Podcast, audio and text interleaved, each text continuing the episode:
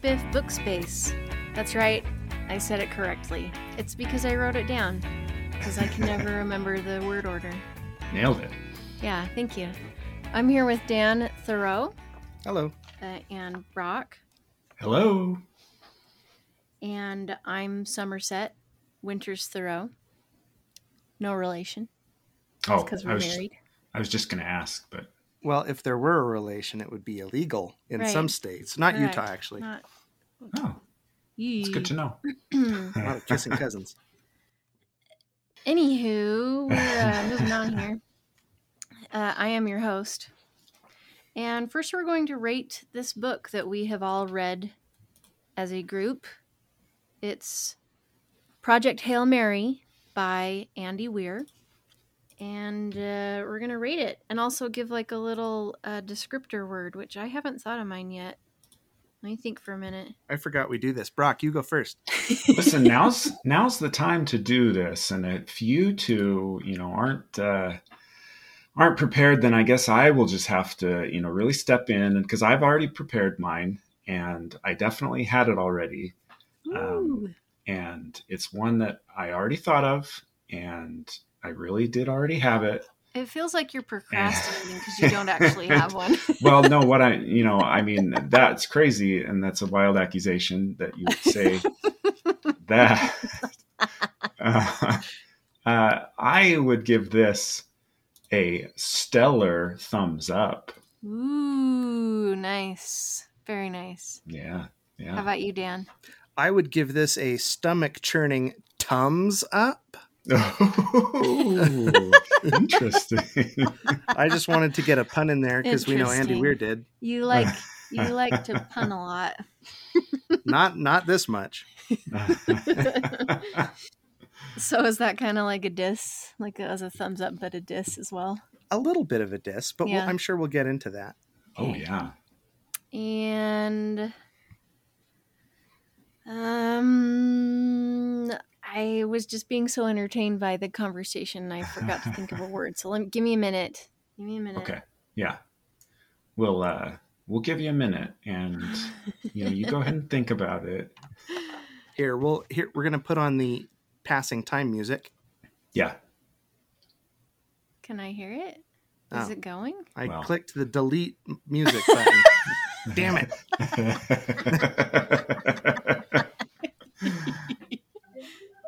Th- Wait, that's wait music? No, I That's literally deleted the wait music. Oh, it's probably not on this computer. Damn Dan. you, Zencastr! Why did you put the delete button right there?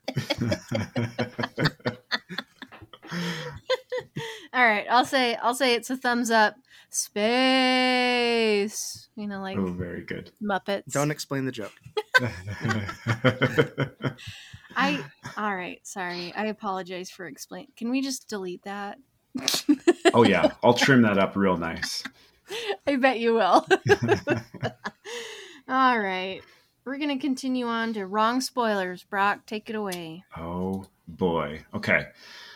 Uh, I mean, so the first, the first wrong spoiler that I uncovered here, uh, and not a lot of people are aware of this, but it this story did start out as Steve Urkel fan fiction, uh, and that's just a little, a little tidbit.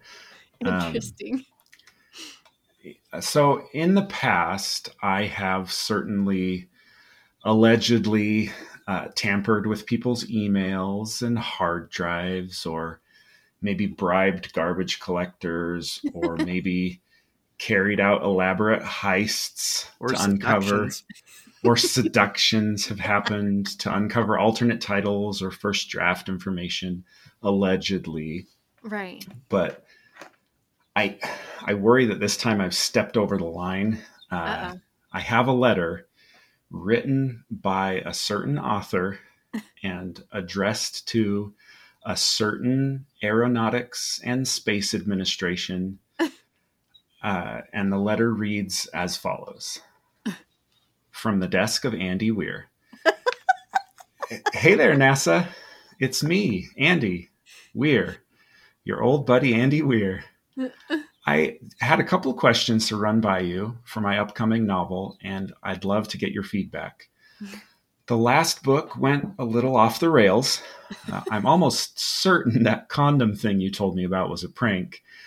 so I really want to get this one dialed in. First off, how many months do your astronauts usually spend in their space comas? Because I don't want to exaggerate it too much, you know. Uh, second, when we meet aliens for the first time, what is NASA's policy on seducing them? Qu- quite a lot of this first draft leans on that being kind of first thing on the list. um, third question Can space get sick?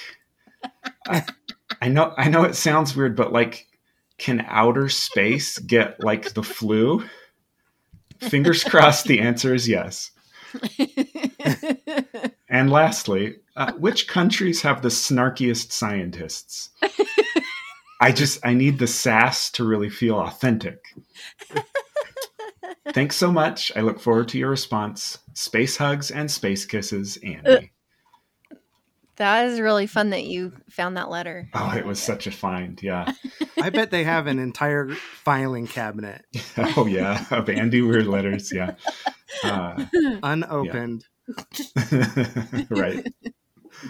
Uh, so, and then the other thing I found is I just, uh, and this was, I mean, this was pretty easy. This was some simple garbage collector bribery, but I found some, uh, some cover blurbs uh, that had been rejected. You know, so these are blurbs that were written up, requested by the publisher, and they didn't end up on the uh, actual cover. This can Um, be hard to write.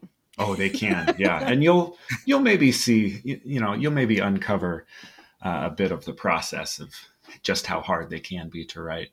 Uh, so one of these blurbs was, "This is the third best science textbook I've ever read," uh, and that was from Neil deGrasse Tyson.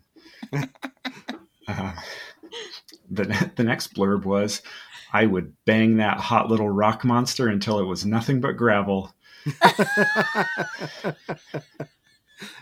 and that one was that one was Wil Wheaton. Uh, Four out of five stars. the, the the first draft of that blurb was was so much dirtier. Oh.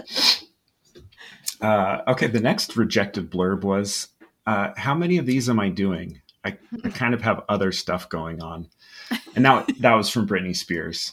Oh. Uh, I wasn't sure why they why they requested because she did. She has a lot of other stuff going on. Uh, the next blurb was, that was rejected. What did Wheaton say about boning the alien? That's wild. Uh, and that was from Meryl Streep, uh, which again was a, a big get, but kind of strange.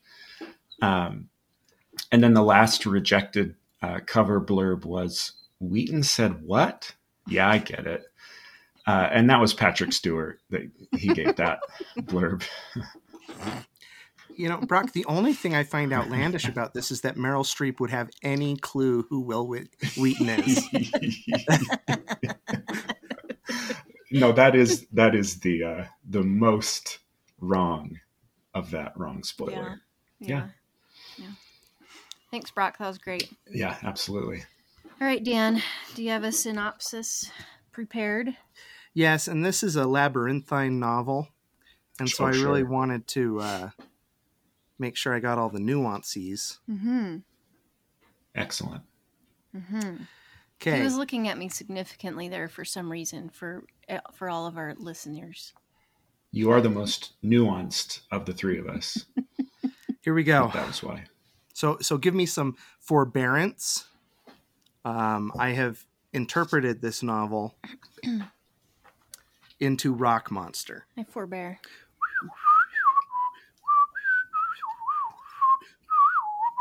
What's going on? Oh, oh, very I good. Gotcha. I gotcha. I'm doing it in Rocky's language. I think you should probably do it in human language. Oh, okay. Okay. okay. Hold on. Let me pull out my human language draft. Uh huh. I just Okay. I would just like to say that was some good whistling. Thank you. I can't whistle. Oh, really? yeah. Summer is a very good whistler. So Oh, good. Yeah. That was not my whistling, by the way. she wouldn't she would not put her signature on that. Okay. Project Hail Mary by Andy Weir, a synopsis by Dan Thoreau. In the year 2000 and now plus one, we meet our protagonist, Ryland Grace, teaching a middle school science class. He's all, okay, kids, what's the speed of light? Oh no, is he going to talk like this the entire? Well, he is a science Synopsis. teacher. This so- is actually taken straight from the audiobook. One of his students is all, the speed of light is a construct of the patriarchy. He's all, incorrect. That's the imperial system. The speed of light is 299,792,458 meters per second. Although it can be measured in patriarchy, that would be 186,000 miles per hour. Oh, the random things a middle school teacher knows.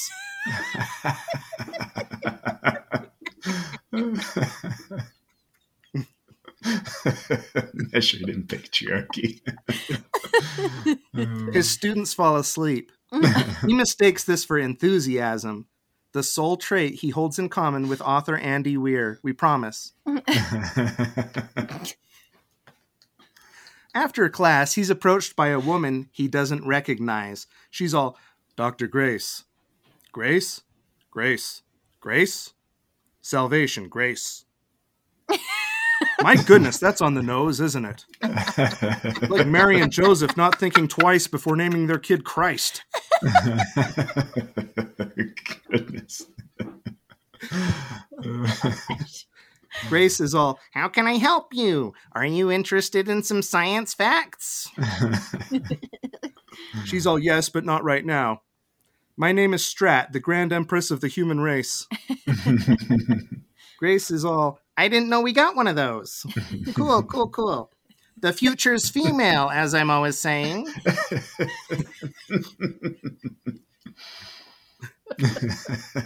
Stratt's all, Yes, but enough about me. I've heard you're a disgraced scientist because you believe the evolution of life doesn't require water. A radical concept that's only been voiced by a tremendous number of scientists in the real world. Grace is all, that's right. I also wrote a paper on the prophylactic applications of livestock drench and vitamin D on airborne respiratory illnesses. Stratt's all, very good. You're exactly the sort of independent thinker we're looking for. Someone who asks questions, the hard questions, the questions nobody else is bold enough to ask. Now come along on my UN helicopter parked on the soccer field. They fly to a secret base in a decommissioned strip mall where Grand Empress Stratt exposits at length. The sun is dimming. According to telescopes, other stars are also dimming. Fortunately, Stratt has retrieved a sample of the single celled organism responsible. Grace is all, ah, an astrophage. Stratt's all, is the. What? Is that a thing? Are you just making shit up? Grace is all, you'll get used to it.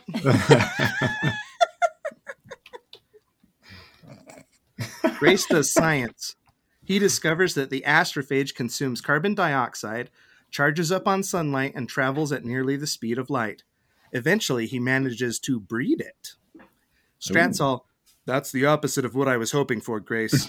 How do we get rid of the thing? Grace is all, well, because it travels at the speed of light by emitting photons, we could use it to rig an interstellar starship drive, travel to the nearby star system that isn't going dim, make first contact with an alien race that isn't the astrophage, discover an unobtainium based metal, use it to make a big chain, recover an alien algae that eats this one, learn the true meaning of courage, and then save two species with one astrophage fueled spin drive and some pluck. oh, the random things a science middle school science teacher knows. I, is Is that the end of the synopsis? that wrapped it up pretty tidily. Ryland Grace wakes up in a sterile white room. He has no memory of who he is, what he's doing, or what that fruity decomposing smell is. Oh. A robotic arm in the ceiling feeds him slurry and wipes his butt with scented wipes. The indignity. Grace prefers unscented. The indignity is too much to handle, so Grace rolls out of bed. This is a bad idea when attached to a catheter. Hmm. oh, yep. His hmm. penis is t- promptly torn off. Oh, Grace is all, ouchie, that hurt a little bit. Then he gets back to work. I reread that sentence twice while reassessing my gender assumptions about Andy Weir.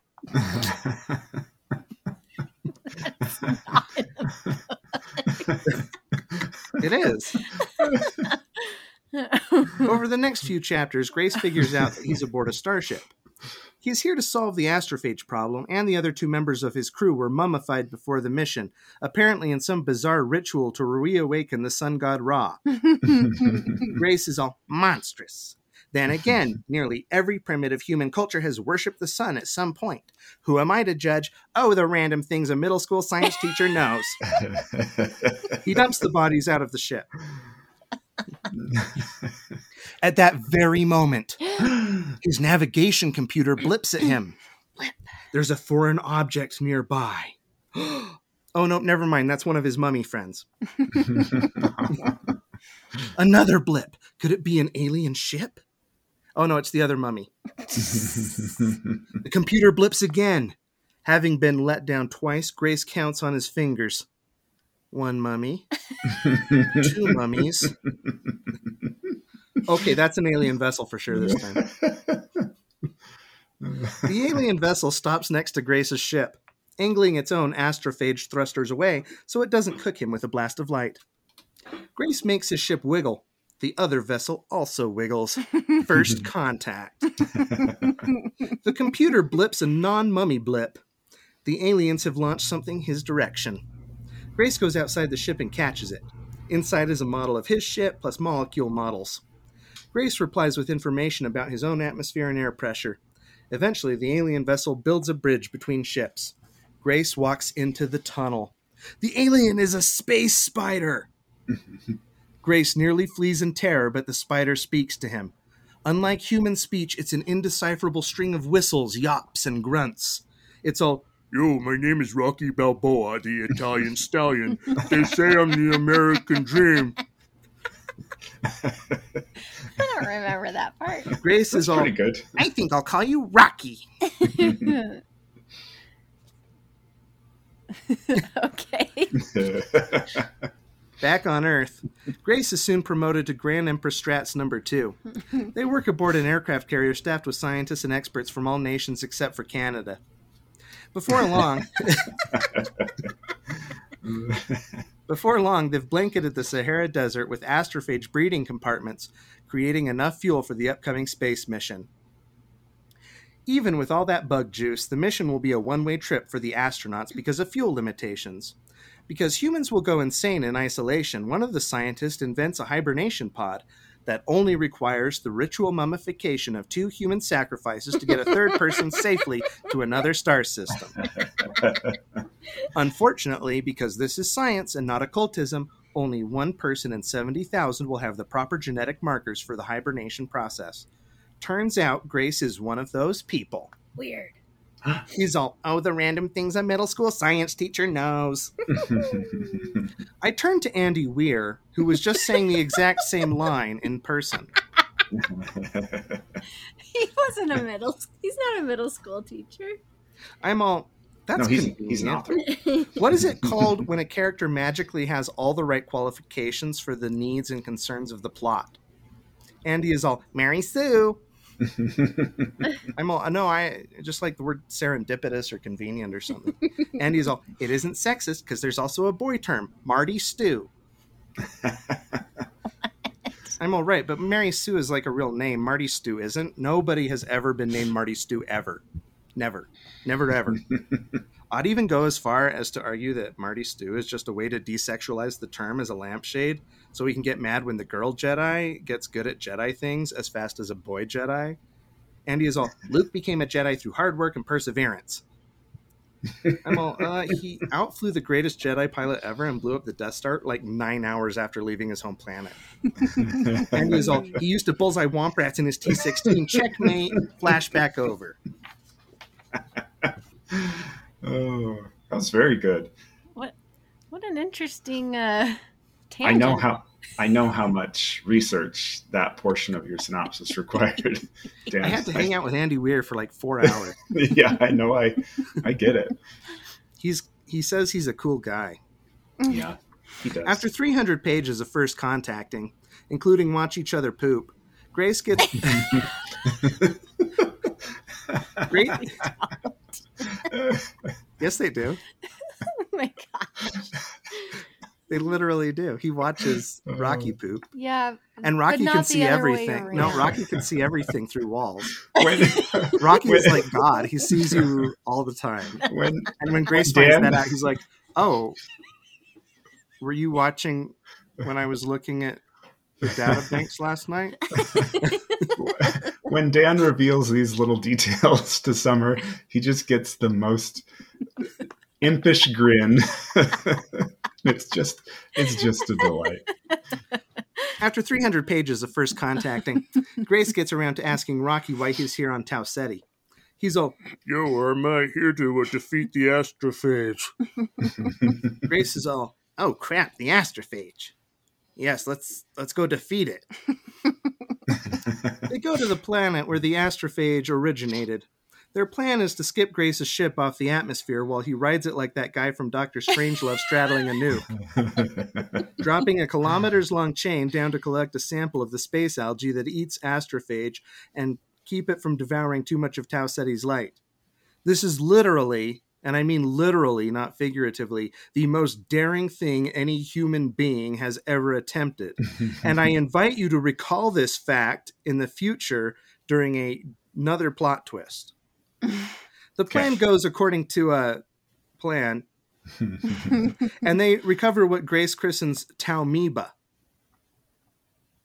I turn to Andy again. I'm all, really? He's all, whack. Puns are the height of comedic brilliance. As Grace gets back into his starship, it begins rioting out of control. Turns out skipping across an atmosphere will burn a hole in your aluminum siding and expose your astrophage to space, which permits it to emit light and sends you into a heavy spin. Mm. That's the trouble with being a homeowner. Grace barely makes it to the cockpit to stop the spin, but he passes out from the G forces. Rocky emerges from his sealed habitat to save him, sacrificing his alien life. Grace saves the ship, then nurses Rocky back to health the same way I clean out my computer case of dust. By just like blasting the shit out of it with compressed air. When Rocky wakes up, he's all, "Oh, actually, that uh, was killing me faster." At that exact moment, the ship loses all power, plunging Grace into Oh. darkness. Oh no. Without the advantage of his eyesight, he begins to panic, only to remember that Rocky navigates via sonar instead of with light sensing organs. He's all, Rocky, Rocky, Rocky, what? Can you direct me to fix the ship? Rocky's all, oh yeah, just uh, go under the floor and there's a thing that stopped vibrating. You'll need to reach the ladder over there. Grace is all, hmm. In order to propel myself through zero G, I need to eject solid propellant to generate thrust. Fortunately, the average male ejaculation is undertaken at a speed of 28 miles per Oh. hour and produces just enough mass offsetting for me to reach that ladder. No, oh, the Dan. random things a middle school science teacher knows. No, Dan, we can't do when you nut in space. It push you backward. We can't do it. oh, the McElroys beat us there. Rocky's all, hey, just throw a shoe or something. Also, I don't know why a middle school science teacher would know that. 28 miles per hour. It's incredibly specific. Dan's middle school science teacher taught out of the textbook. Never once brought up ejaculation. Not once. Not once. Not once, Grace. Grace will finally get it.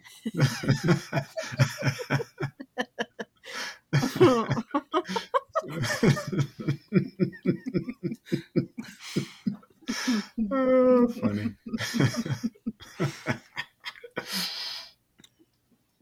I don't know if I want to be on this ship with you anymore, Grace.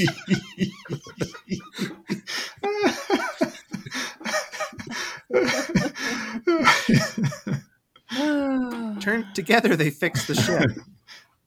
Turns out the Taumoeba leaked into the ship's astrophage stores, turning it into a big slurry of Taumoeba poo instead of rocket fuel.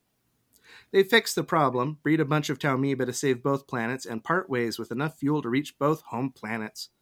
Grace is sad to leave his friend, but he's also glad that his suicide mission is no longer quite so suicidey.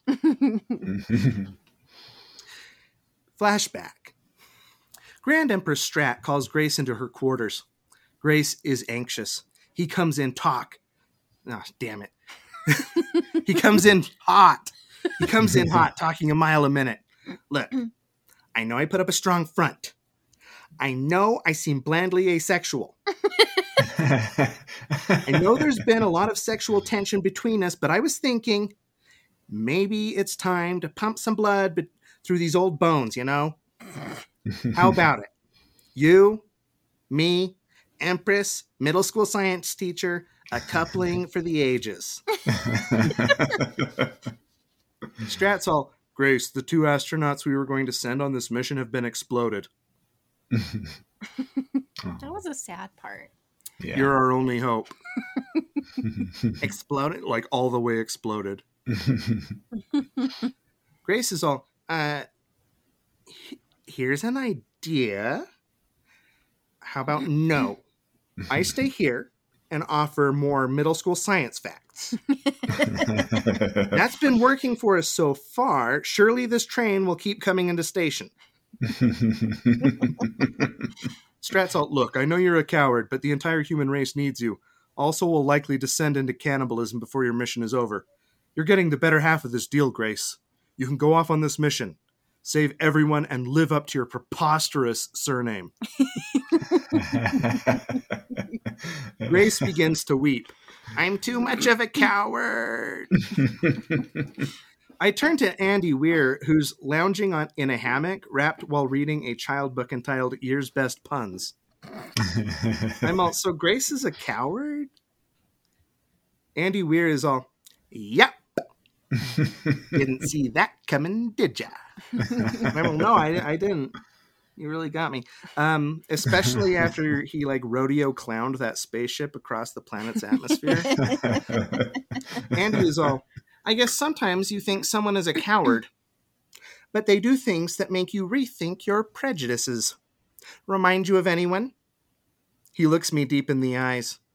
Anyone? Dan? Does that remind you of anyone? Maybe someone you know? Maybe someone who you might think of as nebbish and maybe a little silly. Perhaps not worthy of a second glance. But deep down, he's as brogue as he is clever at riffing incredible puns. I'm all. I don't think that's what brogue means. Brogue. Stratt interrupts our conversation. She's all sorry to do this, Grace, but we're going to roofie you and send you on the mission anyway. Humanity is calling with a roofie. Gosh. Grace doesn't have time to be grumpy about Stratt's betrayal because his ship has stopped moving. He checks his fuel tanks and discovers that Taumoeba has eaten all of his reserves that were patched by Rocky's magic space polymer. He gasps, Oh no! That means Rocky. He looks through his periscope or whatever they have on ships instead of submarines. He could no longer see the light of Rocky's ship engines. Grace pauses, weighing his options. He's such a coward. we've learned five seconds ago in defiance of every action he's undertaken for 400 pages. He can sacrifice himself to save Rocky or return home a hero. He's all, bet you didn't see this coming, Grand Empress. Before realizing that Stratt isn't actually there to lip at. He flies back and saves Rocky. Together, they fly to Rocky's planet without going insane, where Rocky's people reward him for saving their entire species by sticking him in a terrarium and making him educate the first wave of soldiers who are bound to conquer Earth. The end.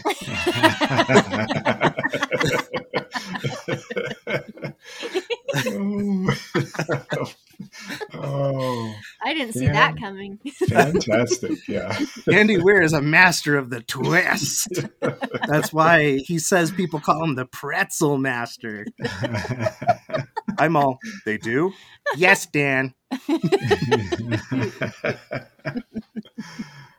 Oh, All right. man, that was, wonderful. fantastic. Thank you, Dan. Thank you. I hope now everyone remembers exactly what happened in Project Hail Mary.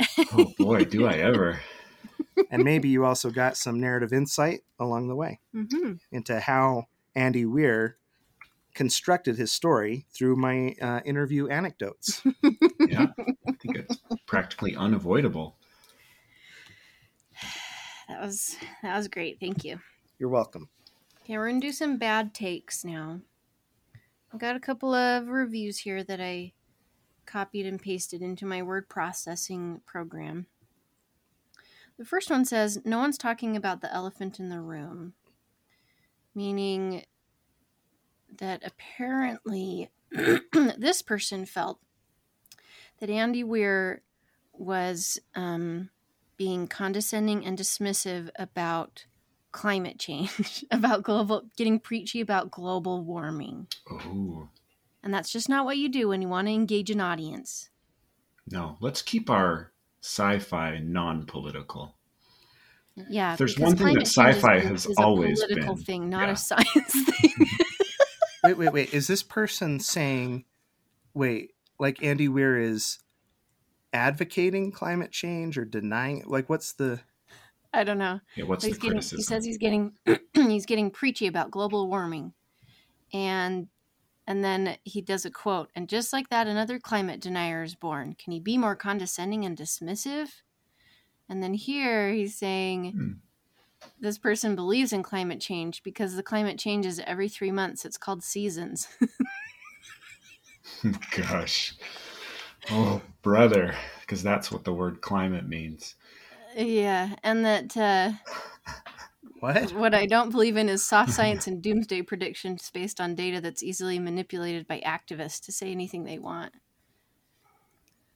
I I think this person missed the point of the book. Well, okay. So, what are we going to discuss about this person's uh, bad. Your bad take. This is a bad take. Yes. It's, it's a bad take. It's a bad take. I'm not asking. I'm saying I'm agreeing. Yeah. I am concurring with your judgment that Oh, this yeah. is the, the rankest of bad takes. I don't know. Is there anything to discuss? Did- I just we- wanted to bring okay. it up. Did we feel like this was an allegory for climate change? No. Like when they nuked the ice caps? right. No, uh, I think there were nods to climate change. Um, I, But I, feel like it was part of the book. It was kind of like the sun is getting less hot. That's going to change our climate.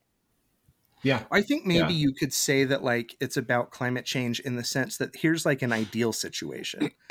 because like instead of hemming and hawing and politicizing it, they're basically like, okay, well we're going to appoint a grand empress hmm to solve the problem and we're going to get a bunch of nerds to fix it. And then when some government is like, we're going to sue you for copyright infringement, they're just like, nope, we're Nope, not you're playing not. along. yeah, So I guess I could see that, but you kind of have to like, you really have It's to almost- dig with that scalpel to get to it. right. And and in that, it's almost like it's almost like a uh, fascist response to climate change. Like sure. it's the it's the iron hand, uh, you know, that just uh, takes control and forces the correct response. to to this global threat, which is an interesting approach to writing that story. Yeah, I, I, I guess I do think. I mean, I had a hard time not seeing the allegory as pandemic related, um, just because of you know what we're all going through. Going through. And so, and so you know, and so I was, I was seeing it through that lens. I think more often Mhm. of you know a global response to a big threat. The lengths that that they went to to respond. Do you think any of this was written during the pandemic? I think probably not. I mean, just the way that books, like the tale, Right. in terms of like the editing and printing and marketing, I would think that this would all be pre-pandemic. But I Yeah. agree that Brock, like you, I was thinking about it quite a bit in terms of the pandemic and just like, man, we're Stratt to be like, shut up? We're doing Right. it this way. Yeah. Yeah. Interesting bad take. Okay, here's another bad take. This one is written by Turd Ferguson, which I I I kind of think it might be a a fake name. That's kind of like on the nose the way that uh, Ryland Grace is on the nose. Yeah. Although, I mean, that's from SNL's Celebrity Jeopardy, so. Right. This this person says that they threw this book in the garbage and that it's science fiction Wow. for Dick and Jane aficionados. Anyone with more than a fourth grade education will want to claw out, claw out their eyeballs. Instead, try reading pretty much any other author who engages the services of a professional editor. wow. Huh. That was kind of a mean spirited one. That's yeah.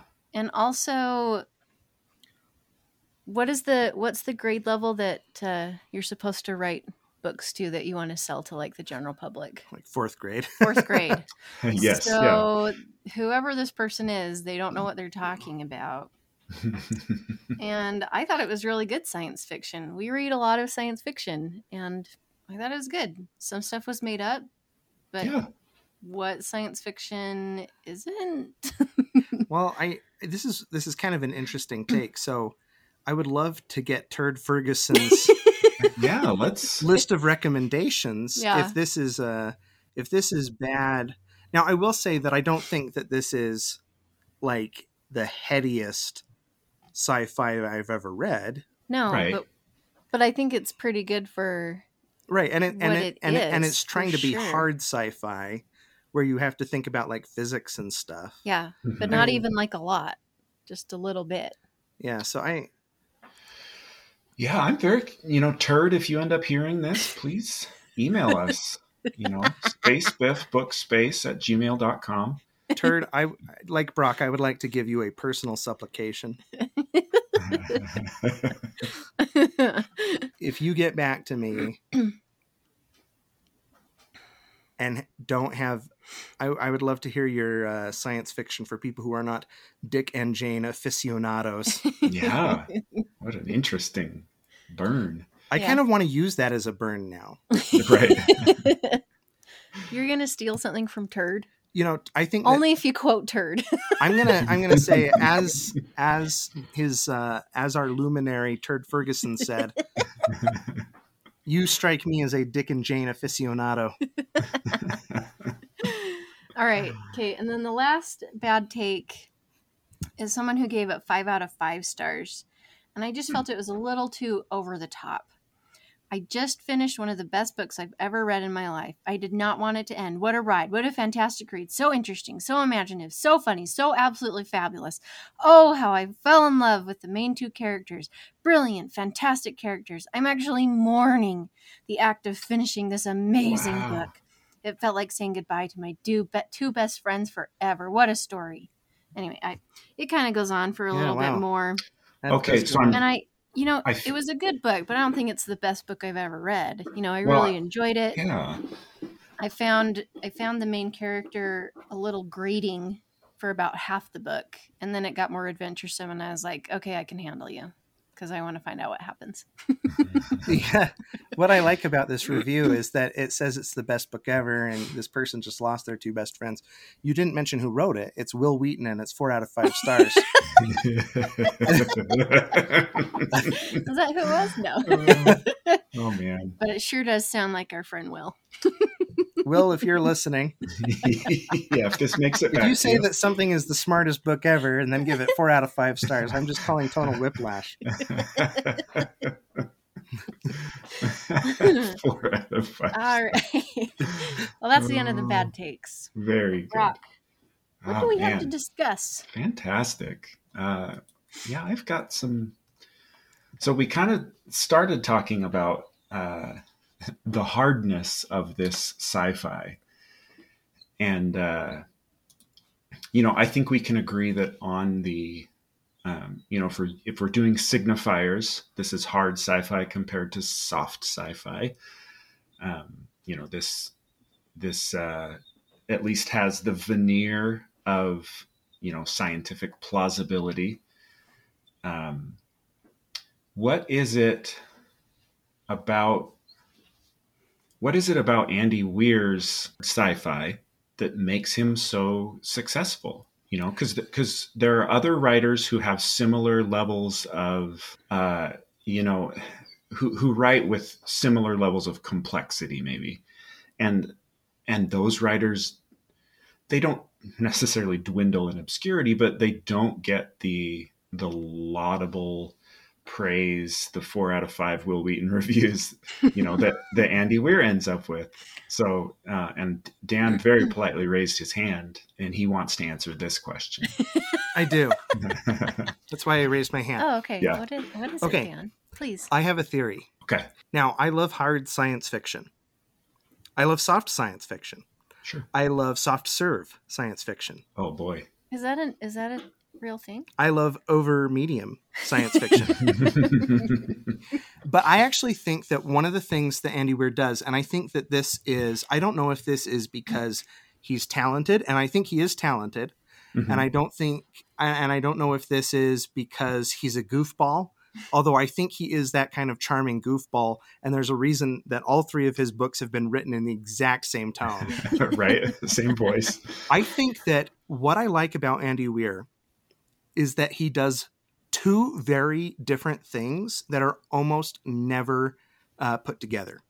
And one is that he does absolute hard science fiction. hmm Um, now, I'm sure that someone's going to come in and be like, he got Delta V wrong in one of the chapters, or, you know, something nutty. sure. Okay, first of all, this is hard science fiction. Anyone contesting that is a nutcase. hmm but he puts it in with this tone that almost feels like you're reading like a young adult book. hmm Where it's fun. The Yeah, person it's, is the, it's fun the and upbeat narrator is and personable. right. It, it's lively and it's optimistic, hmm It's like the fun science teacher, not Yeah. the boring science teacher. Right. and and I feel like so much of of hard sci-fi is written by very unfun people hmm yeah. Where they get the technical side but they do not get the side where you know i am not a scientist. I want you to engage me with why this hard stuff is so cool. Hmm and andy weir does that. And i think that that's actually pretty tricky. I do think he's a talented writer in part because we have two ends of the spectrum where we have kind of this light bubbly even so bubbly that sometimes it's grating. Yes. sure. it was grating on me to be honest it, he ryland grace annoyed me Yeah. um, at least until he got down to the business of solving problems hmm yeah. And then on the other side, you have this very careful attention to detail, hard science fiction story.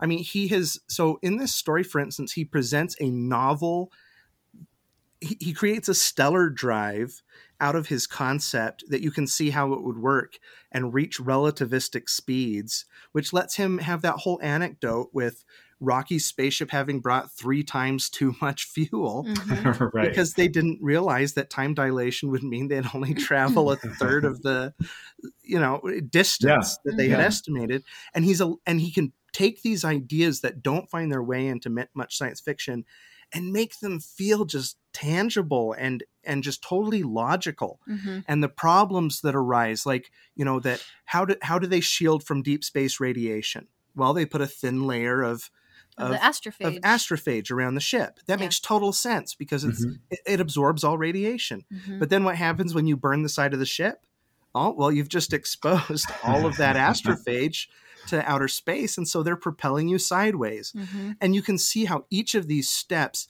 completely builds from this mechanical assumption of how the astrophage works, even if it is fantastical. Mhm. And I love how he does that. The science is not grating in any way. No, I, it's I mean, not. all of that is just a joy to read how he constructs that, how problems arise from previous solutions and then become new problems and new solutions. That's fun. Mhm. And and that's also so much of what the scientific process is. Mhm. yeah yeah is- that that was my kind of thought too is that he captures you know kind of the the humanity of doing science where you know scientists are going through processes of failure upon failure Mhm. and and learning from it and kind of enjoying each new discovery what each failure can teach them yeah but i, I think you stated it really well uh, Summer, Well, what about and you? is- What do you- One is Ryland Grace too plucky? Yes. sure Does, he see, does he succeed too often? Yes. yeah i you know i i actually liked when it got to the when it got to the really um, scary accident where he like blacked out and and rocky got hurt saving him i mean that was i i found that a little bit more realistic where it's like oh yeah he finally got hurt. He made a huge mistake. That was a really dumb idea. Right and right. it kind of worked but it also really didn't work. I found that refreshing at that point. Mhm. where he had to figure out that. Anyway, yeah because i and i think that's something that that you want in a you know in a spacefaring story you want the sense that there is a thin layer of whatever it is a thin layer of doing things right that is protecting you from the void that will instantly kill you mm-hmm. and you know and you want that tension and you want consequences you know you you want a, a screw up to really punish your uh, your protagonist The only thing that would make it better is if one of his puns had come back to bite him. oh if only like which one? I don't know. Like he, he he's like, your name is Rocky, and Rocky's like, that's offensive in my culture. or or this is how we say hello in my culture and then he knocks him out Yeah. I have heard some people complain that Rocky was maybe uh, too anthropomorphic, too Hmm. human, and I, I kind of agree. I mean that the the the rea- the interrelation with Rocky was probably the least hard.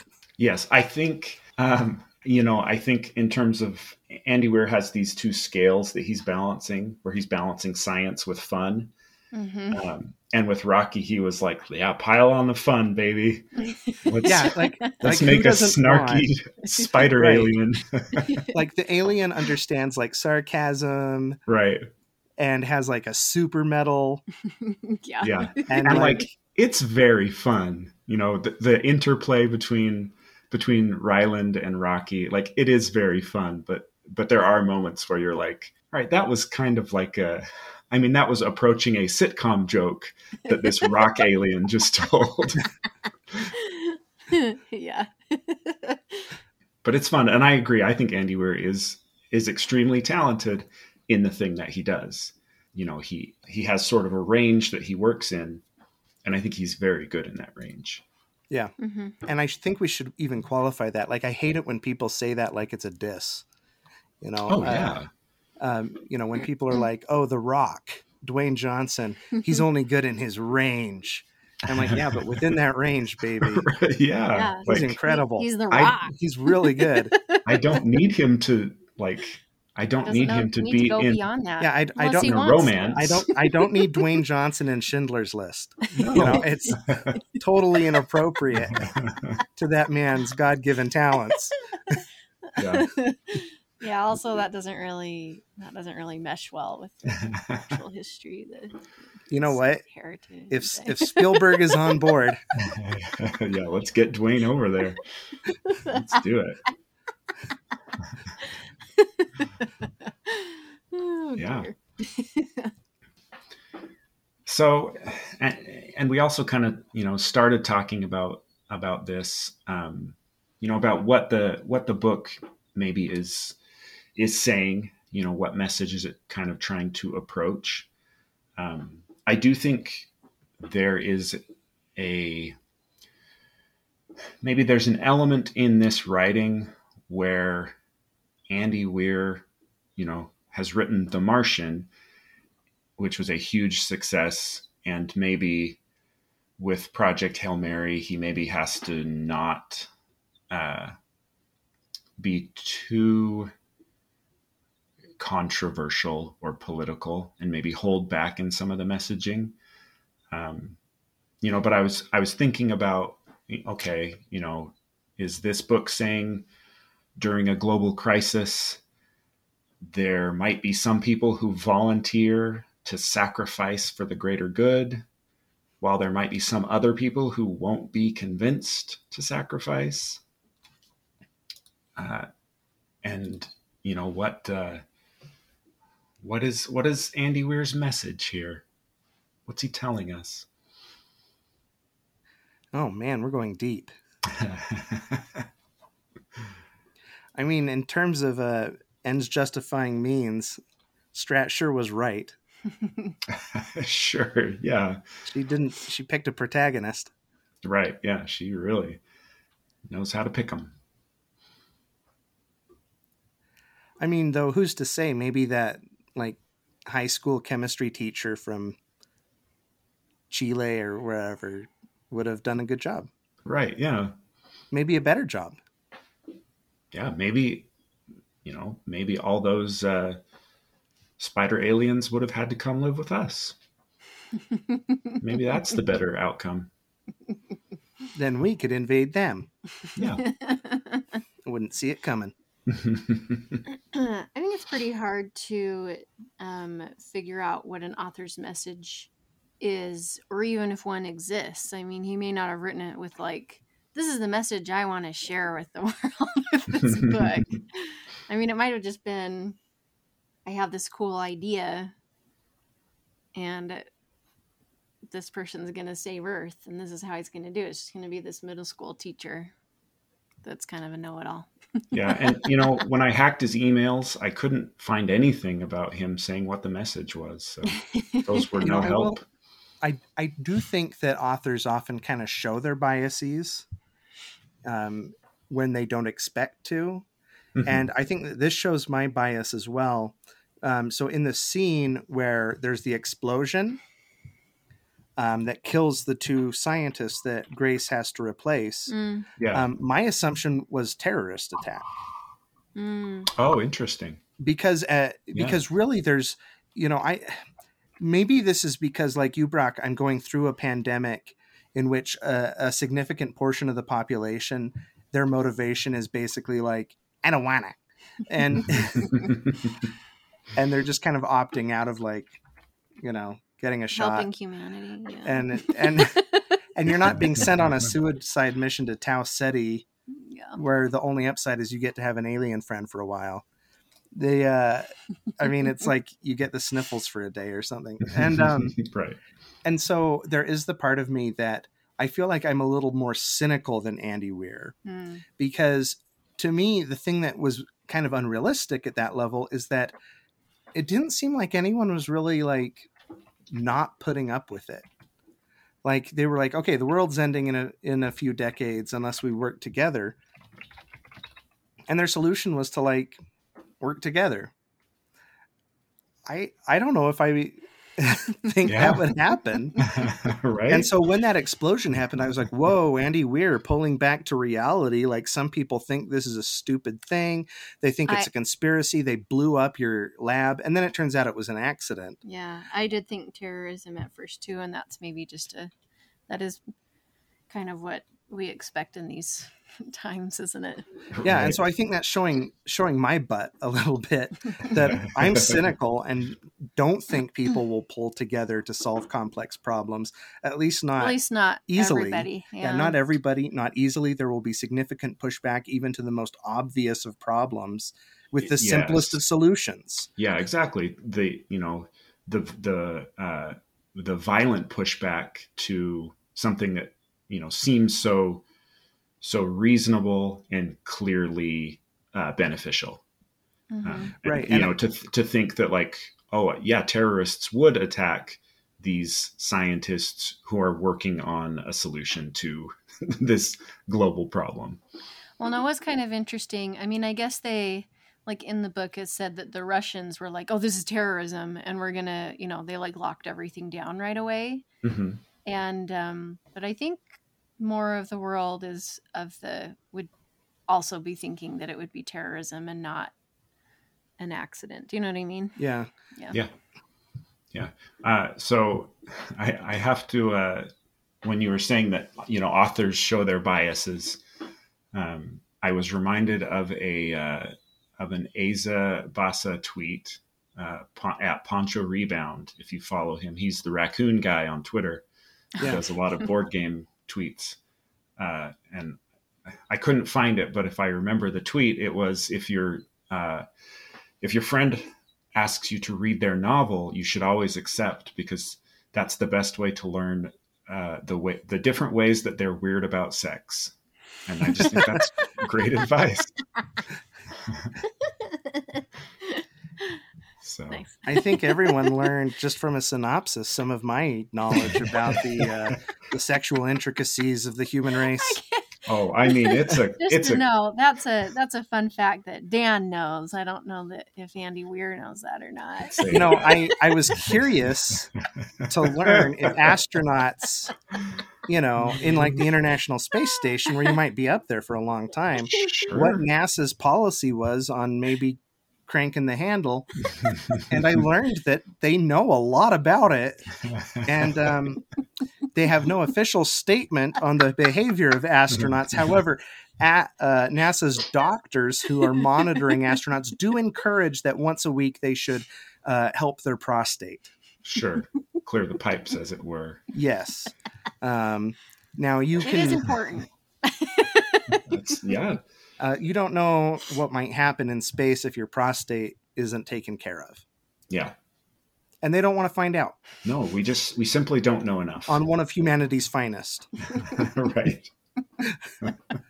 Let's send some Uh. other person up there and find out on them. Although they probably just have no trouble with it. So Yeah, no, Dan, your uh, your synopses are an unfolding tapestry of the ways in which you are weird about sex.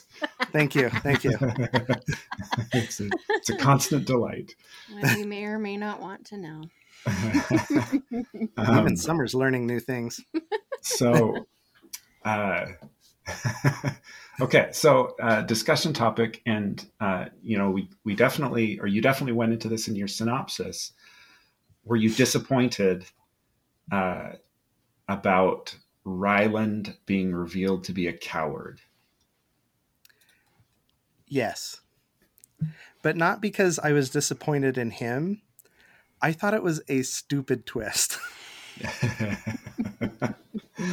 yeah, I so I had a uh, uh, I had a, a brief discussion of this book with uh, some friends uh, that we also have a book club. So I may have cheated on you just a little. Yeah. Um, Rock, you're double booking. yeah. No, I'm. It's uh, it's two, killing two birds with one stone, right? You can have two book club meetings by reading one book. That's just ideal. Uh, I didn't I pick don't know this if one. it's possible to generate two other. thrusts with one solid uh, propellant. oh heavens you might be surprised uh, so my friend gentry she she pointed out something that i thought was very interesting that all his memories came roughly in chronological order. So the cowardice could be a big reveal instead of him just remembering that you know right at the beginning oh i'm, Yeah. a, oh, I'm a coward. And that was pretty convenient uh, that he remembered things like that. I thought that was interesting.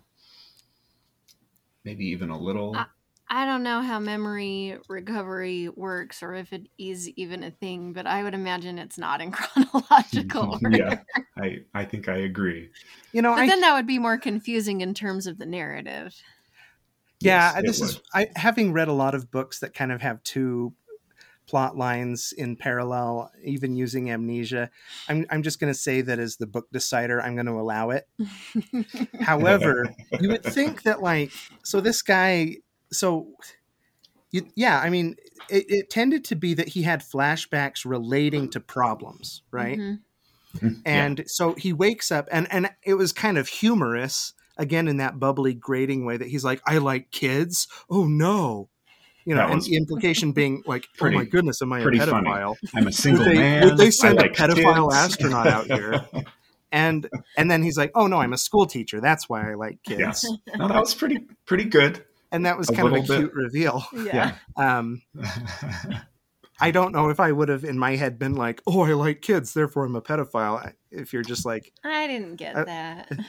that's I what he was he he was I like meant- oh no i, was- like no, kids I was thinking he was in terms afraid of of like that. Yeah. that he was like, wait, I didn't think I liked kids, as in like having kids, like being a father. I thought that that's what I took from it. Is that what you got from it, Brock? Oh no, full on. He was like, "Uh oh, I'm a pedophile." Oh no, Yeah. never mind. I'm a school teacher. Okay, Okay, listeners, we're going to take an anonymous right. poll. Everyone No, who has I- read this that- book, tell us: does did did Ryland Grace briefly think he might be a pedophile right. or not? All right, kids, we got 28 minutes on my battery, so do we have Oh, anything all else to discuss? Uh, I don't have any other discussion topics. I just I liked this a lot. I thought it was really fun. Um, I think that uh, you know Andy Weir can spin a tale, and uh, yeah, he he gave us some fun stuff, some Yeah, pun was- stuff yeah. too. I enjoyed it. All right. Well, thank you everyone that participated in this discussion and Remember us to write us uh, if you think that Ryland Grace thought he was a pedophile. Yeah, yeah. Go ahead and give us a. Very important information. Right, right. Yes. Uh, yeah. Okay. Mm-hmm. Do that. All right. I'm in charge of the next book choice, and I think I'm choosing a winner. Uh, I think I'm choosing one that everyone will like, but I don't know if that's excellent. necessarily a good thing. Anyway, This is a slight change in format. it is. We're going to read. Well, what I'm going to suggest we read is Mind Management by Matt Kindt. It is a graphic novel, which is a little bit of a lovely. change from what we normally do. Yeah, this will be an interesting discussion, and uh, a lot of describing pictures. I'm excited for that. Maybe You know, so. I, I am a little worried, but I trust in my ability to create a word portrait. yes, I also Right. trust in that. Well, that's it for Space Biff Excellent. book space business. Oh, I hey, uh, understand, I understand that Brock has something he wants to share. yeah, uh, go buy my books. I uh, this this last week I launched two ebooks. Uh, they are novellas, so they're pretty short reads. They're ninety nine cents each. That's a Uh, steal. You can search for my name. Uh, you can search for Bizarre Frontier. That's the series. Uh, they are Weird Western novellas, uh, and they are a lot of fun. I think. I mean, I think they're pretty good. I wrote them, so I've read them a few times, and I think they did all right. I don't know how to market my books. They've got like cowboys and stuff. Weird cowboys, I hope. Y- Do you yeah. like cowboys? Do you like weird? How about weird cowboys? Yeah. Ooh, see These did are some there. weird cowboys. All right. Okay, well, yeah, Yeah. go go check out uh, Brock Polson's novels about weird cowboys. Yep. They're called On Moths and Hanged Man's Boots. I guess I could say the titles too. Nice. Yeah. There we go. All right, everybody. Thank you. Thanks, y'all. Good night. Nice, nice cowboy talk there.